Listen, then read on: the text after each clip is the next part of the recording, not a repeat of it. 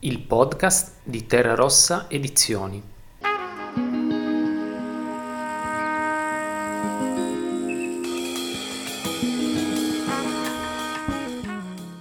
Tra le pagine di L'imitazione del vero di Ezio Sinigaglia. Il lettore ideale è chi è stufo di leggere romanzi scritti tutti allo stesso modo e pensa che l'editoria italiana sia poco coraggiosa. Chi ama il ritmo della scrittura non meno di quello della narrazione, chi è attratto dalla grande letteratura libertina di tutte le epoche, a partire da Boccaccio, e chi apprezza quegli autori che si divertono a fare il verso all'antico, come il Balzac delle solazzevoli storie. L'idea. Dopo l'esperienza del mio romanzo d'esordio, Il Pantarei, che era un romanzo decisamente sperimentale, e per di più incentrato dal punto di vista teorico sulla storia del romanzo del Novecento e più in generale sul destino del romanzo. E dopo vari tentativi, nell'insieme non troppo soddisfacenti, di andare ancora al di là con lo sperimentalismo, verso una sorta di romanzo ipermoderno o ipermodernista, Verso la fine degli anni Ottanta mi venne l'idea di tentare una forma di sperimentazione paradossale. Ritornare, cioè, alle origini della narrativa italiana per vedere di sperimentare qualcosa di nuovo attraverso l'antico. Le origini della narrativa italiana sono naturalmente nella gloriosa tradizione della novella, dal novellino e soprattutto dal Boccaccio in poi, ripresa da altri autori e continuatori fino almeno a tutto il Seicento. L'idea era quindi quella di scrivere un romanzo sotto forma di novella, che da una parte utilizzasse gli schemi e la lingua stessa, una lingua imitata, della novella classica italiana,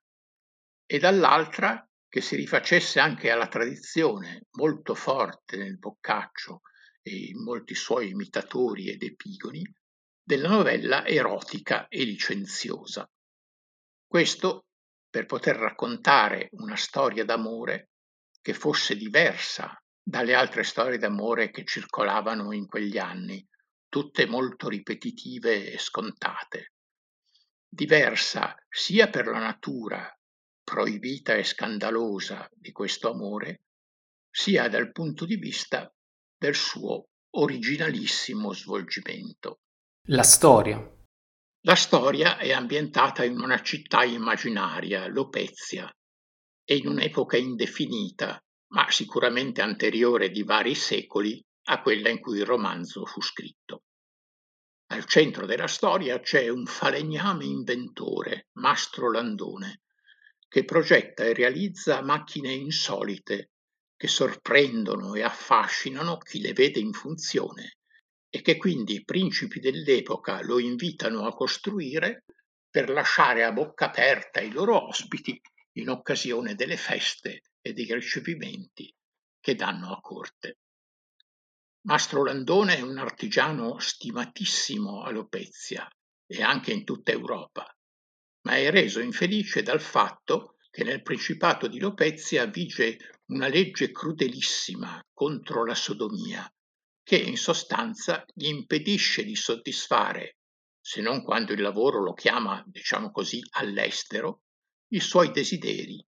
inclinati verso i ragazzi e i giovani uomini. Viene a Lopezia per sostituire il vecchio garzone di Mastro Landone, morto di recente, un fanciullo dalla pelle molto scura e di straordinaria bellezza, Nerino, del quale Mastro Landone si innamora a prima vista. L'idea narrativa che sostiene il romanzo dal principio alla fine consiste nell'invenzione, da parte di Mastro Landone, della più audace delle sue macchine, una macchina del piacere che ha la straordinaria caratteristica di non esistere perché è lo stesso inventore a sostituire con le sue braccia, le sue mani e la sua bocca i meccanismi mancanti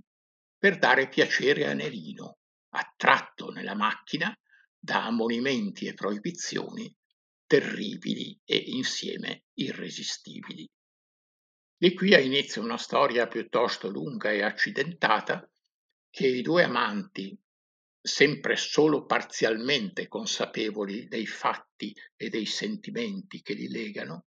vivono nel chiuso della bottega laboratorio che li protegge dal mondo, ma insieme un po' li tiene soffocati.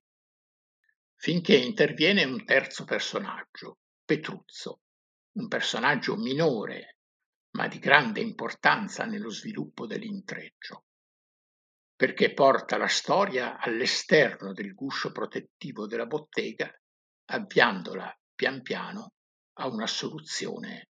inaspettatamente felice. Lo stile. A tenere insieme tutto questo è la lingua, una lingua che si finge antica, imitando, specie nella costruzione sintattica latineggiante, la lingua del Boccaccio e della successiva tradizione novellistica italiana, con qualche invenzione lessicale o qualche vocabolo disusato per rendere più verosimile questa patina antica,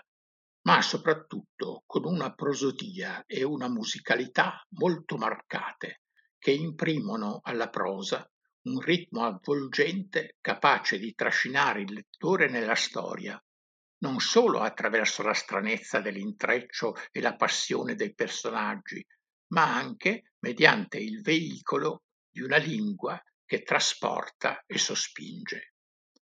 Un altro stratagemma utilizzato per dare più coerenza a questa patina di antichità è lo splendore dei dialoghi, che sono quanto di più lontano si possa immaginare dalla ricerca naturalistica dei dialoghi nei romanzi di oggi che cercano di riprodurre, senza peraltro mai riuscirci, la spontaneità del parlato. Altri piccoli espedienti sono ad esempio certe costruzioni sintattiche ancora un po' rudimentali, come una sostanziale incertezza dei tempi nelle proposizioni ipotetiche,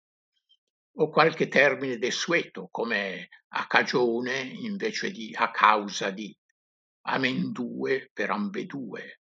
l'avverbio continuatamente per continuamente, qualche espressione latina come id est per cioè e così via dicendo. È una lingua che dopo poche pagine convince il lettore di stare leggendo o forse di stare ascoltando qualcosa di antico che viene da lontano e ha un'importanza fondamentale questa lingua con il suo impasto nel tenere legata la novella romanzo alle sue origini e, se vogliamo, anche ai suoi scopi.